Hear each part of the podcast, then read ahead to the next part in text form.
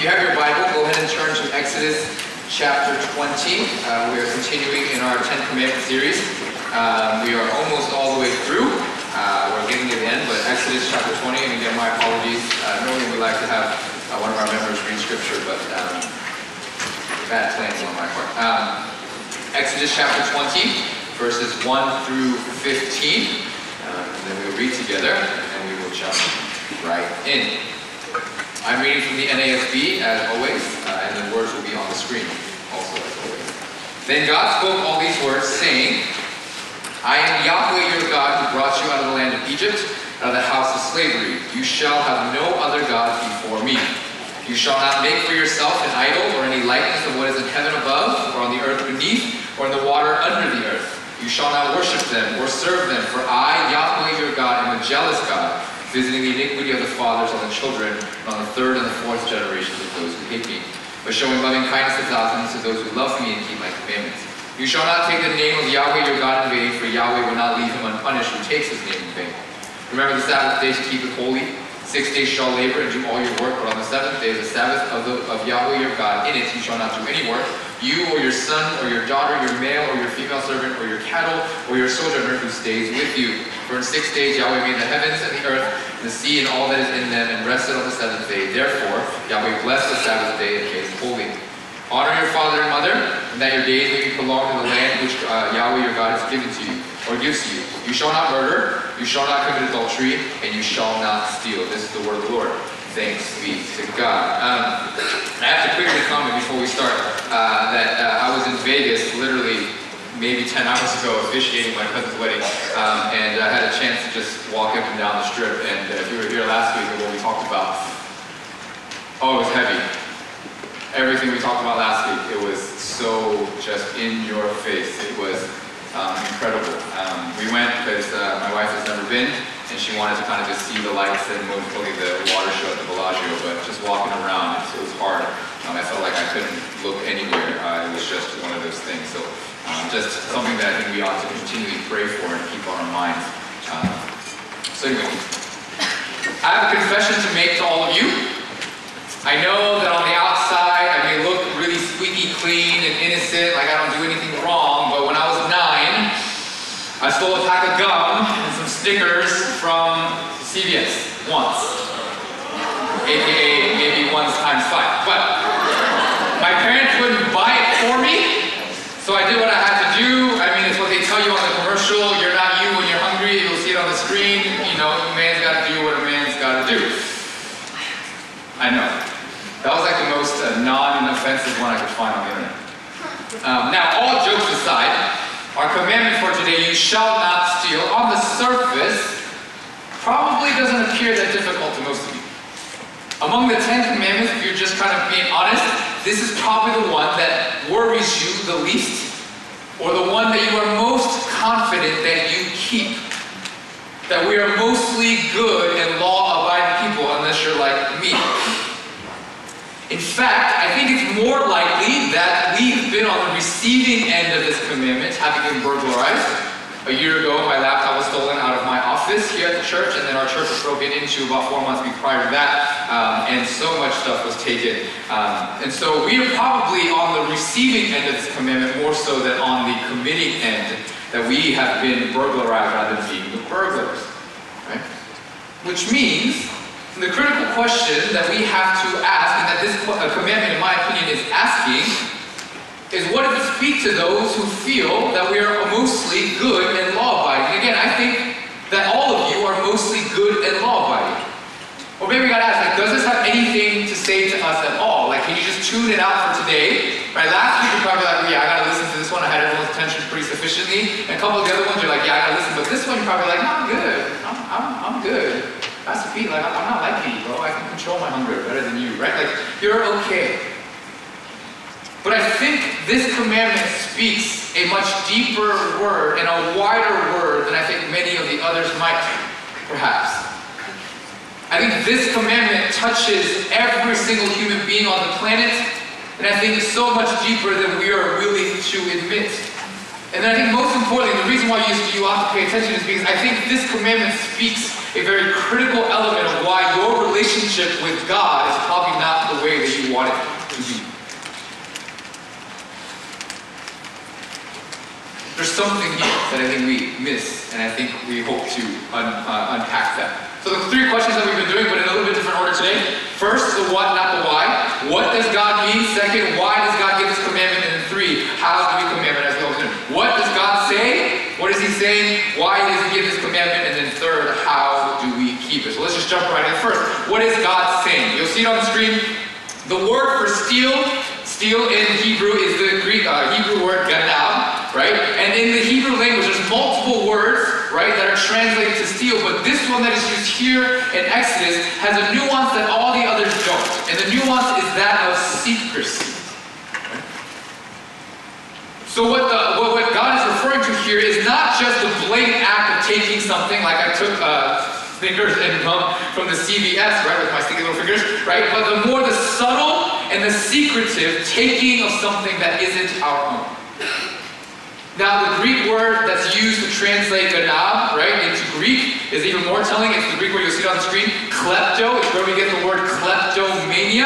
And here's what the Mayo Clinic uh, online uh, gives as a definition of kleptomania. You'll see it on the screen. It's the reoccurrent inability to resist urges to steal items that you generally don't really need and that usually have little value to you. Kleptomania is a rare but serious mental health disorder that can cause much emotional pain to you and your loved ones if not treated. This word, kleptomania, comes from directly the Greek klepto, which is the Greek word used to translate ganab, which is the word that we have here for steal. So klepto then means stealing secretly and craftily. But more so, if you dig into the Greek word, it'll tell you that it means to deceive, to cheat, to conceal, to hide, or to do anything in a shifty manner. It's no wonder that Swiper from Dora the Explorer, as you'll see on the screen, is a fox because he's the most cunning and sly creature in the forest. Swiper, no swipe me, Swiper, no swipe me, Swiper, no swipe me, and then he doesn't swipe your things. They should have named him Klepto, and I think it would have been appropriate.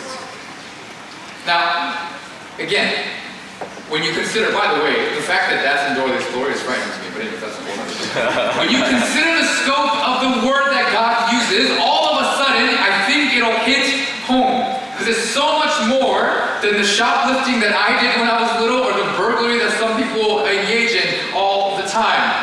For even more in, uh, in Mark 11, Jesus says, right, you know this famous scene where he walks in the temple and he flips everything over, right, and he says, you've made the house of prayer a, a, a robber, a, a den of robbers right? That word that he uses, robbers or thieves, right, was intended to do something like this. And I'll tell you the story, the, the, the scenario. What ended up happening in Jerusalem in the temple was that people from all over the place, they journeyed to Jerusalem to go to the temple. In the temple, what you do is you buy animals, because you're not bringing dead animals with you, right? So you buy animals at the temple so you can sacrifice it at the different temple sacrifices, right? And so you bring your money, you buy your animals, and you sacrifice. All good so far up until that point. But what the, what the Jewish people in the temple started to do, right, was they started to do a couple things. One, they would only take temple currency, which means if you didn't have temple currency or you had money from elsewhere, you had to go exchange it, right? And so what they ended up doing to make a, a quick buck, essentially, was they would charge you crazy fees for exchanging the money, number one, and they would charge you crazy high prices for the animals themselves. I was just in Korea not too long ago, and everyone told me that we need to be careful, and I was so thankful that I spoke Korean well, because I could sense that if I came out bumbling with my Korean, right, and be like, oh, how much is this? They'd they would have just straight ripped me off. Because I don't know any better. It's that kind of an idea. So they were making money off of doing this, and that's what Jesus was referring to. Now, and the crazy thing is, you actually might think this is normal. If you've ever traded Pokemon cards or basketball cards, yeah, you're guilty. Because that unsuspecting fool for you, you took advantage of that fool and you fleeced him. Gave him a, I don't know. I don't I don't know Pokemon. I'm not gonna pretend to know Pokemon. Maybe gave him a Pikachu for like some sort of uh, Greninja or something. You know what this is like. This is called kleptomania. Now here are a couple more examples of how this plays out in your daily life. And this is where I want you to pay attention. Because again, this is not me saying you're bad if you check off one of these things. Again, the whole idea is if you fall to one of these things that I'm going to describe as something like it, that means there's something going on much deeper that we'll dig into. And again, I'm telling you, whatever this is that we'll uncover today has a much larger and greater impact on your relationship with Jesus and God than you, I think, are willing to admit. So just, again, ask yourself if these scenarios sound familiar to you. Have you ever taken office supplies from your work or your school? Klepto. Have you ever used your company's computers to view non-work websites or play games while at work on work time? That's klepto. Have you ever, though you are contracted to come into work at 8 and leave at 5, you come in at 8.15 maybe, and you leave 4.40-ish, and your 15-minute coffee break is like usually 22 minutes, and your lunch hour is like an hour and 15. That's klepto. This doesn't apply to this society anymore because we live in the world of Netflix and streaming and whatnot. But back in the day when all of us, we used to download our movies and, and download all of our music illegally off of torrents, that's klepto. Or for many of you who don't want to pay for cable and you watch streams of sports off of Reddit, you know it's not legal, it's all written over there, but we do it anyway. We're robbing the companies of the rights that they've paid for. That's klepto. For all of you who go to Chipotle and take the free water cup and get soda,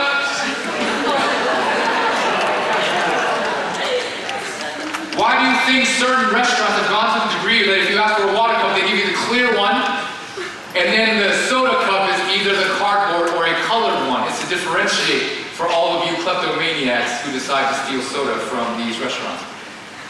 Using someone else's ID to sneak into Lifetime?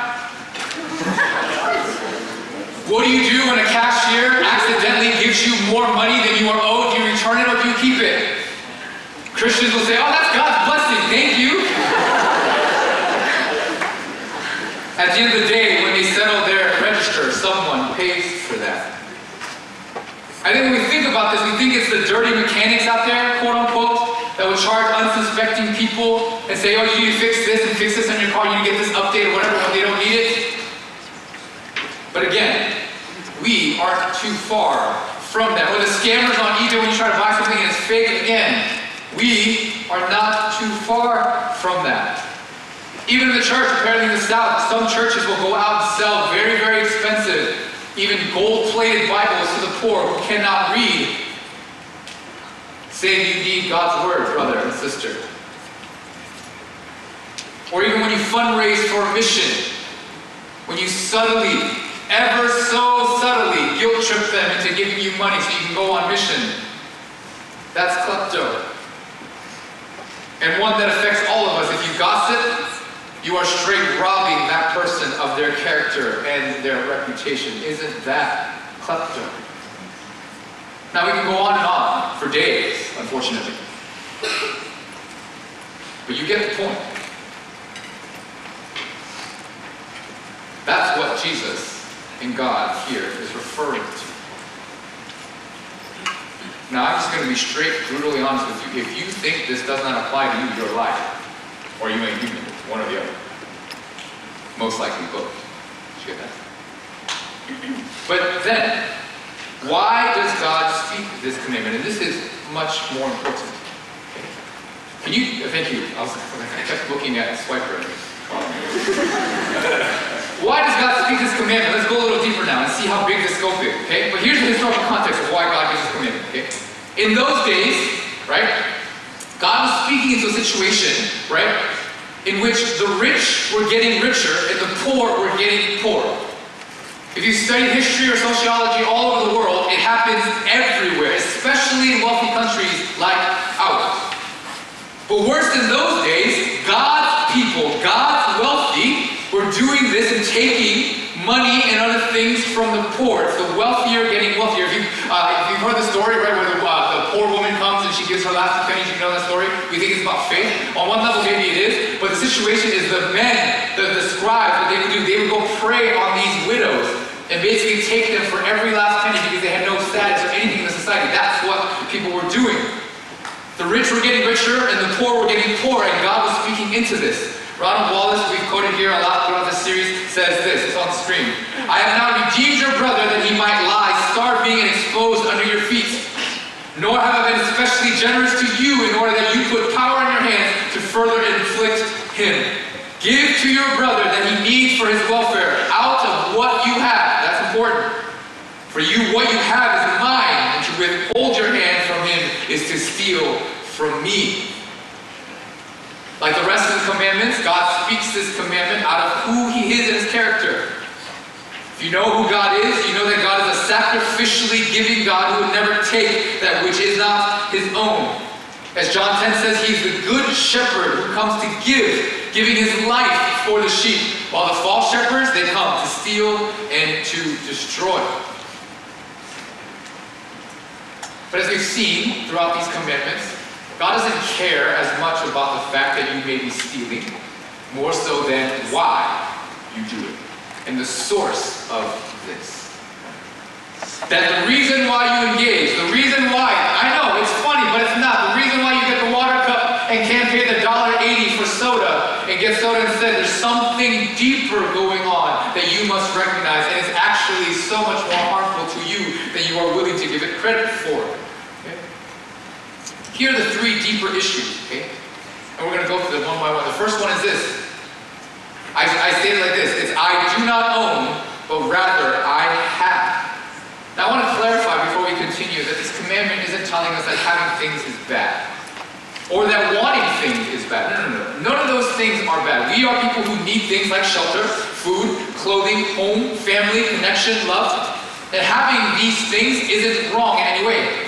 But here's what's problematic, and ask yourself this. We live in a world where we think that what we have is mine outright. I own it for myself to my degree. Which is directly contradicting Psalm 24 1 that says, and there's on green, uh, the earth is Yahweh's and all that it contains, the world and those who dwell in it. All of this and all of us is God's. So God is teaching us in this little and short commandment is that everything that we see is His. That He, Yahweh, is the absolute owner of things. That all we have is that which God has entrusted to us. We're just simply borrowing it. We're not alone. It's why we call ourselves stewards. If you've been in the church a lot, you've been called that you need to be good stewards of what God has given to you. A steward is someone who takes care of the things that has been given to them. We are stewards, caretakers of the gifts that God has given to us. Parents, you are stewards of the gifts that God has given to you in your children. Siblings, you are stewards of your precious siblings that God has given to you as family, and so on and so forth, which means that in the end, you will be accountable to God for the things that He has given to you to care for. I think it's why He says that He judges teachers harsh, more harshly than others. Why? Because the people you've been given to teach or to lead or to serve, whatever word you want to use, you are stewards, caretakers of them who are God's gift to you.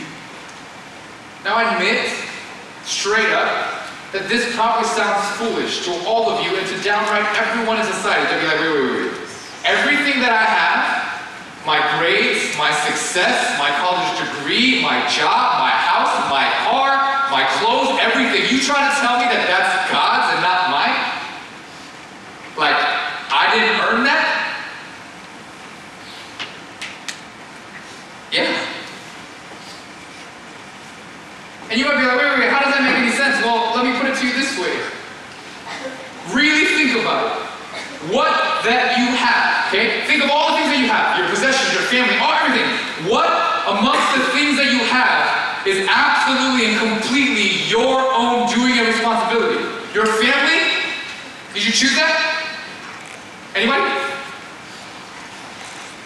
Parents, any of you choose the children that you have? No. Maybe the names. Your parents, did you choose that? No, no, no. Your spouse, no, no, no. I, I chose my wife. Thank you very much. Like, I won her. I'm really charismatic. I'm really good looking. I'm really well spoken. She chose me. That's my wife. But if you really think about it, if you met your wife at 25, were you responsible for the 25 years before you met your wife or your husband? You know, if any one little thing changes in those 25 years, you may not meet that person. They're not in your city. They're not in your church. They're not in your school. If I didn't go on missions to Vancouver randomly because my youth pastor happened to go to school or had uh, went to school in, in Vancouver and had a, uh, had a girl that he was dating and uh, later married, I wouldn't have gone to Vancouver and I wouldn't have met Christina. We would not be married, which Mason, Connor, and Kara would not exist, and I wouldn't be here. I am responsible for that. Are you? We're not responsible for the things that you think that you've earned or owned.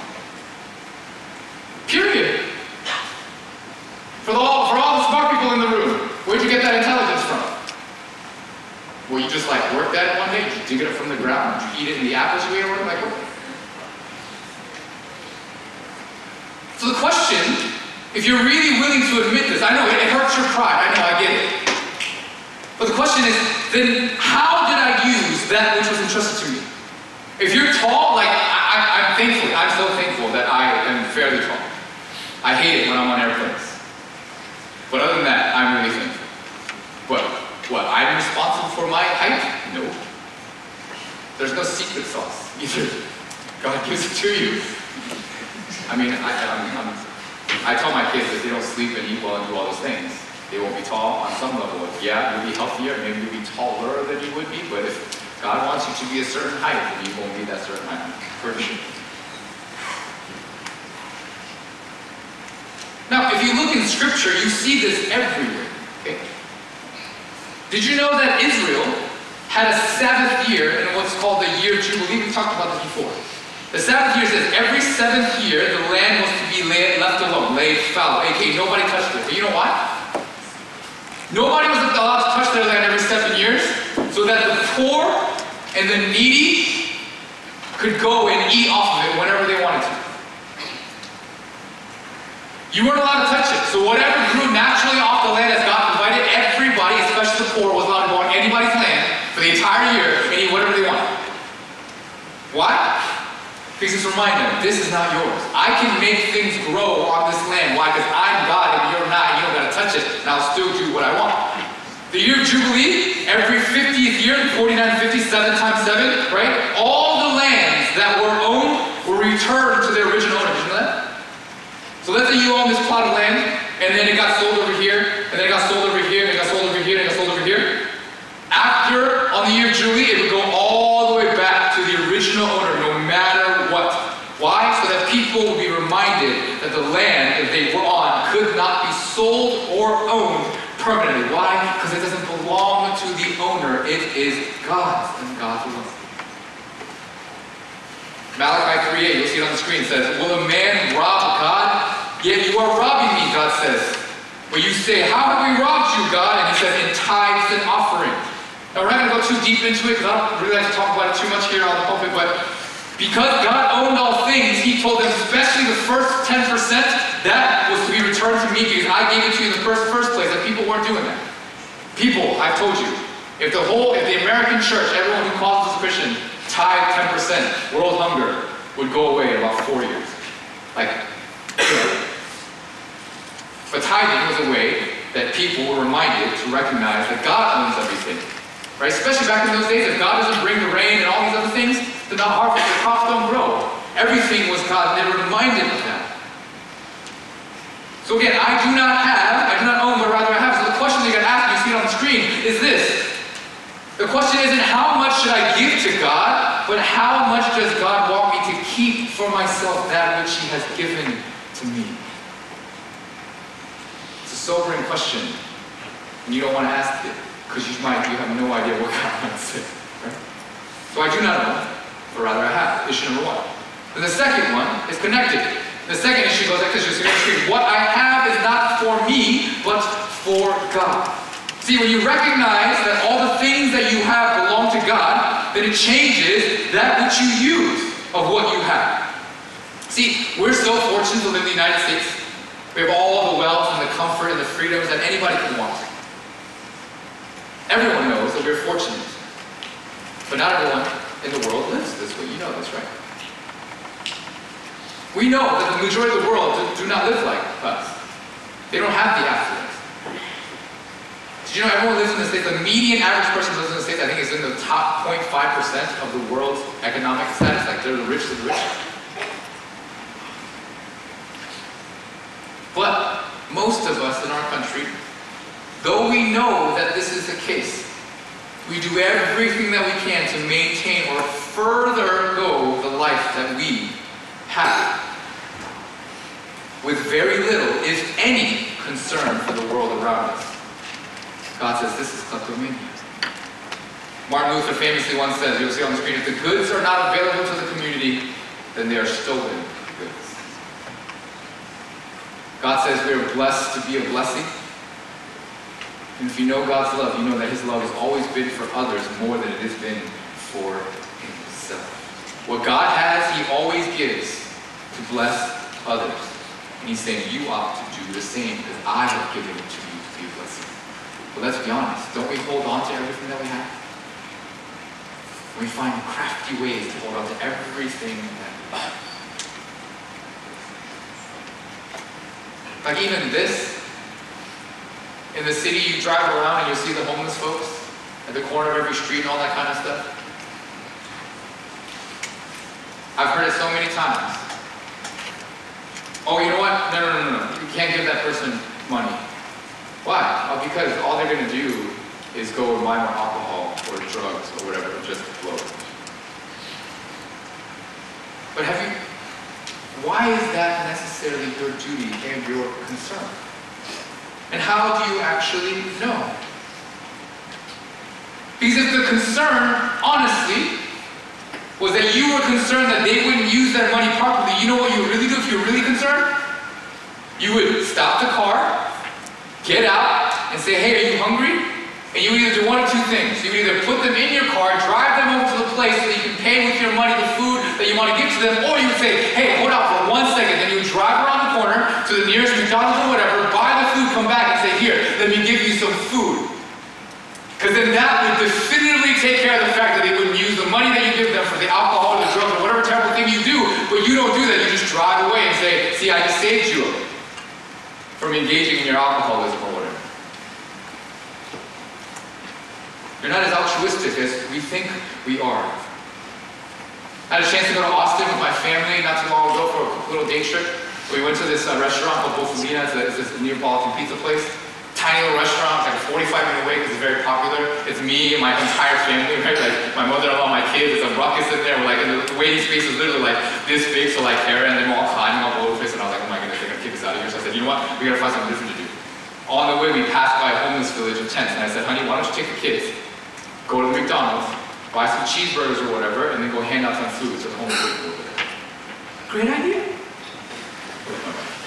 Just takes all the kids, goes to McDonald's, buys a whole bunch of cheeseburgers, like $25 or whatever, buys them all, and then she goes, right? She parks her car, apparently she runs across like East Chavez Street, like really dangerous with all the kids. I love my wife again, right? And then she goes, and then she gets there, she's got the bag of the food, and then she goes, and then when she walks up, apparently, and I hope I'm not pushing the story, this is what I remember, a person walked up to them from the village, it's like, you know, like 10 or 12, you know, like tents. And they're like, oh my goodness. And they're like, yeah, hey, we just, you know, uh, we were just in the area, we saw you guys, we just wanted to give you some food. So then the person came out, she took the bag of food, and you know what that person did? She screamed almost and woke everybody up to make sure every single person in the community got at least one cheeseburger. Equally sharing amongst themselves.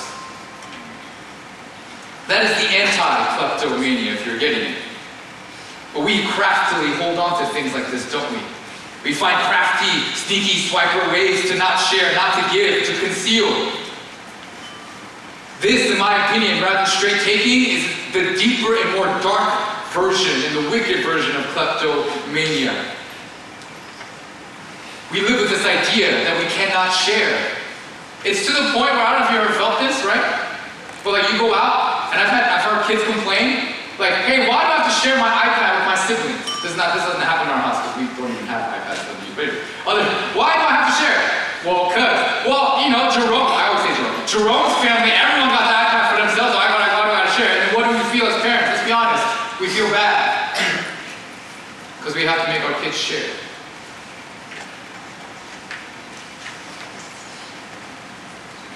As you might have guessed, because we want to keep things for me, and as we continually make this our own, we fall to the power of things and stuff, the subtle need to cling, to get more, and to collect. But here's the real thing. When we do this, all it is doing is showing us that we deep down believe that these things keep us secure. Our clothes, our shoes, our success, whatever. It makes us beautiful and attractive, worth it. Our cars, our homes, it makes us successful. Our things, it keeps us safe. I've said this before, which is really funny. We buy all these things to feel like we're secure, and we buy securities for our things. We buy a home because makes it's supposed to make me feel secure, and then we buy a home security system. And then the doorbell that has a you know, video on it. And all in the end, all it ends up really doing, in my opinion, is it doesn't it makes us think that we don't God because these things keep us safe. Our greed isn't even necessarily for the thing itself, it's what the thing does for us. The hope it gives us, the security provides us, the relief it gives us to our anxieties. It's no wonder that Jesus spends more time percentage-wise speaking about money and property than anything else. Because the way we feel about our things and others, other people's things, speaks a very strong word to our health and our spiritual health. That. What I have is not mine, but it is God's. Then third, and lastly, and a gut punch to all of us, I think all this means, you'll see on the screen, is that we, I, have trust issues. This commandment, at the heart of it, is addressing our deep sense of insecurity that eats at us day in and day out. Anxieties about our future, our success, our jobs, our status, our reputations, our health, our relationships, etc. You can go on and on and on and on and on forever and ever, and this will never end, it seems.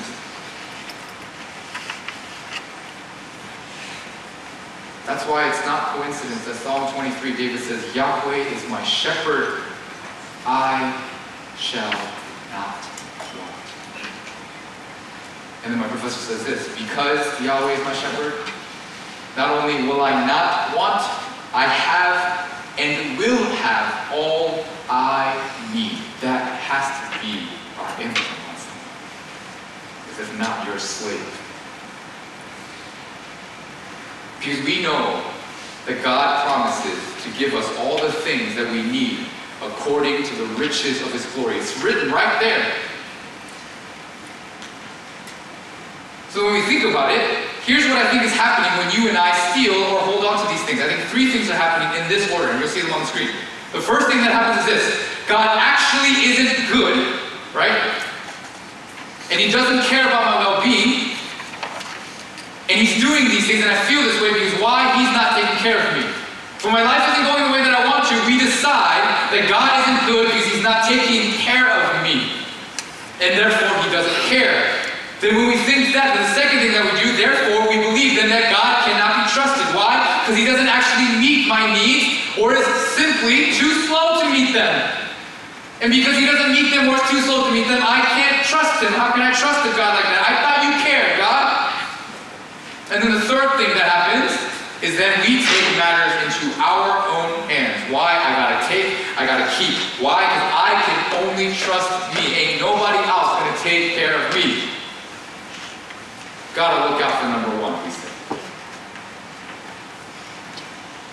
All of it points to this idea that we fear being left behind, left out, or left without all the things that we think we need. So therefore we take, and therefore we cling.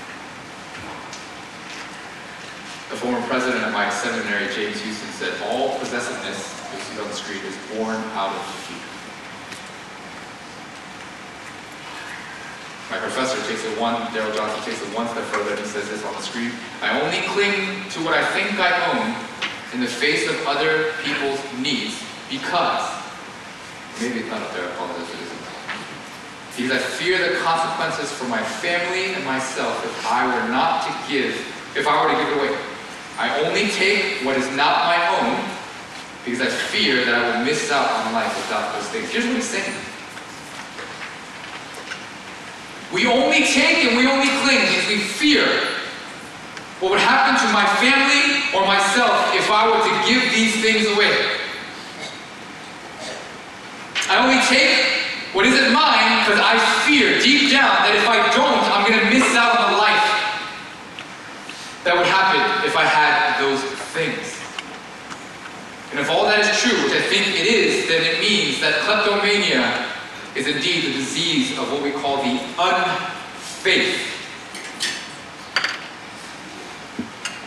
We got trust issues. We cannot believe that God will take care of us in the end. If you've been in a relationship, you know how this works. One of the self-defense mechanisms in a lot of relationships, when you feel like the other person is going to take care of you and they're going to do bad things to you, you push them away, don't you?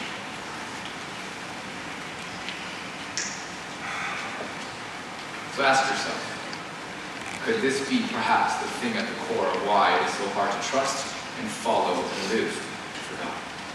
Because we can't trust Him.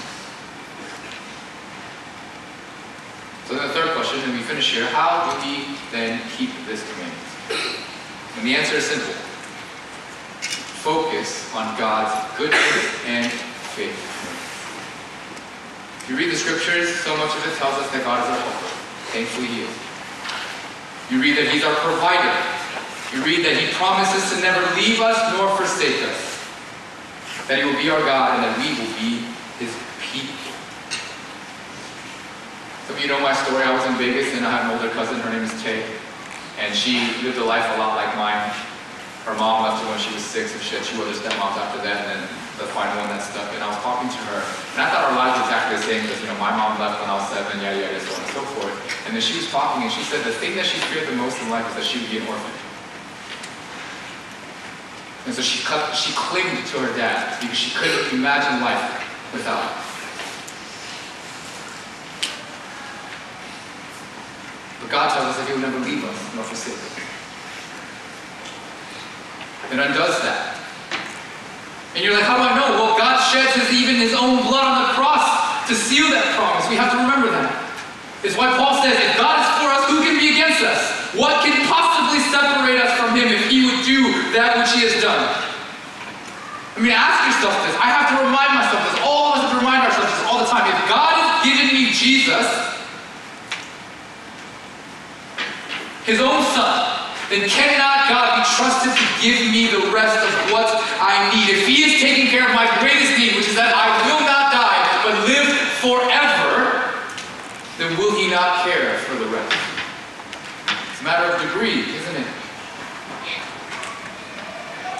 It's not to say that you don't have fears, it's not to say you don't have insecurities, it's that we surrender them. That we place our hope and our hope and our trust on God. It's why the first commandment is this God is our one and and make him your one and only. Put all your trust in him. Love him, for he is everything to us. By following the commandment, we're saying we bank on God and nothing else. I said it before, but none of this is going to be fixed because I tell you to do things. And so this will be the one time I probably say this on a public scale, at least on a sermon, because I don't want to talk about it much. But when you talk about tithing, tithing, sorry, tithing, tithing, you are never going to give, you are never going to be generous with your tithe if I tell you that you have to. That's just never going to work that way. You're not going to give because I tell you that you're selfish. Probably make you even more mad or whatever. Because our lack of ability to give reveals our lack of trust in God who gives me and loans me and entrusts me with everything that I need. So what we would like to do in here is what I just told you. We're going to keep emphasizing on the goodness and the faithfulness of our God, that we can bank on God. Actually, if you read the Bible, it doesn't actually tell you and emphasize that you should give all the time. But what it tells you to do again and again and again, it tells you that God is good, He's faithful, He's perfect, He is loving, and that you can trust in Him. You can take that to the bank, you can take it to the grave, you can take it to hell, and He still gets up and you'll be okay. That should get an amen from all of us.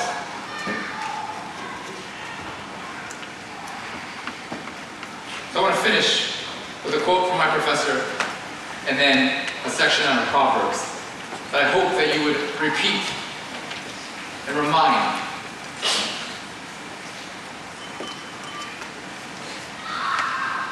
Because we think it's small,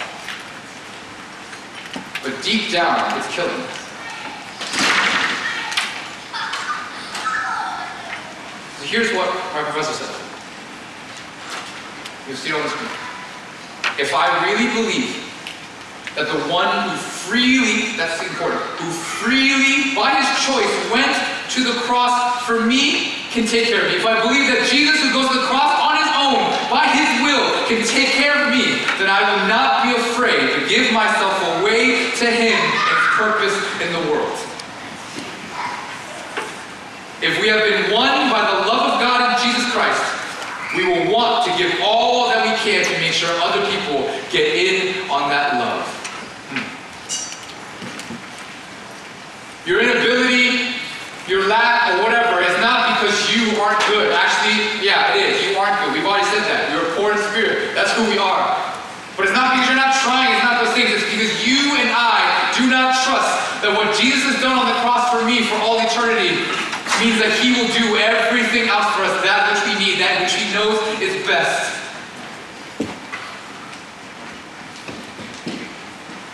If we win one by the love of God in Jesus Christ, we want to give all that we can to make sure that people get in on that love.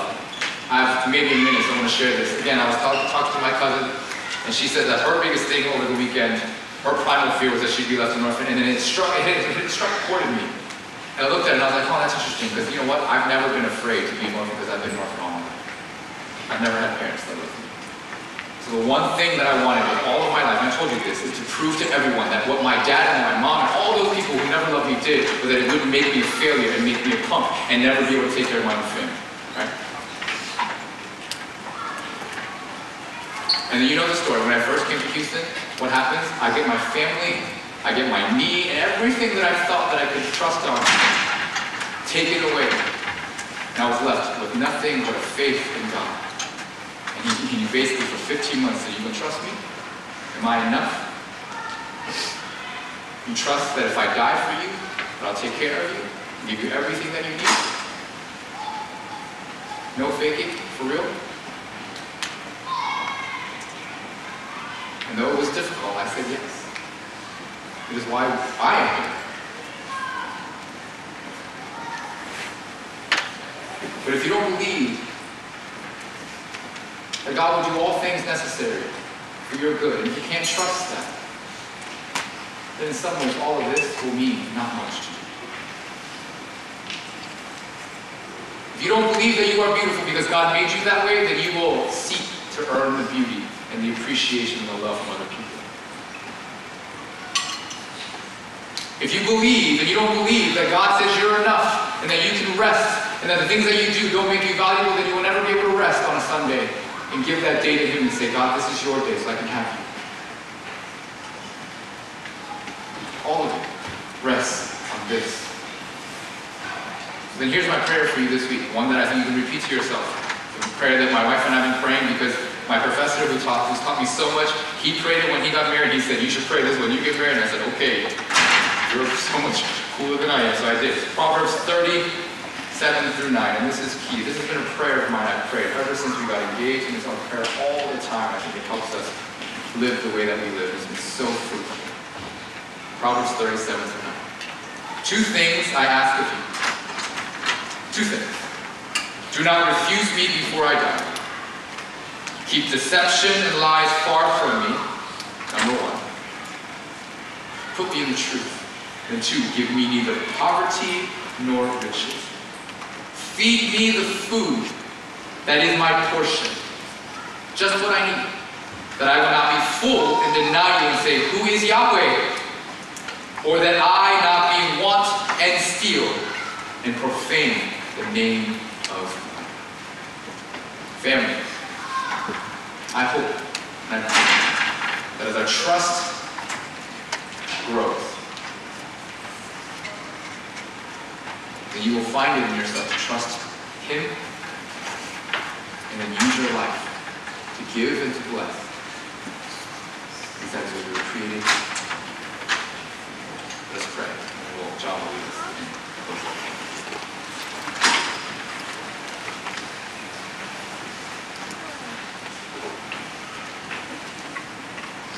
Lord God, we want to admit to you that ever since we were little and even now and all through, we are continually told that we are that which we own. Our value is made up by that which we have, that which we can claim. the emblem on our diplomas, the number of zeros on our salaries, the number of square feet on our homes, the value of our clothes, all of it, making us secure.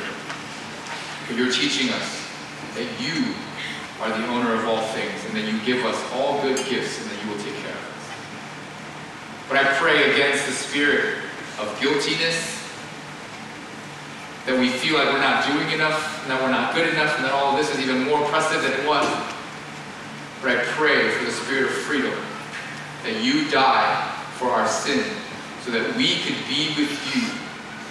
That you can call us sons and daughters. You can call us your bride for all of eternity. And that we, God, in our faith and our trust, would say, God, you are everything. And I believe you, I trust you, and I want you. And in doing so, would you free us? Help us, indeed, to keep us away from the lies that tell us all these things that aren't true, and give us exactly what we need, that we would always seek after. We give you thanks and praise Jesus' name. Amen. Can you continue to take time.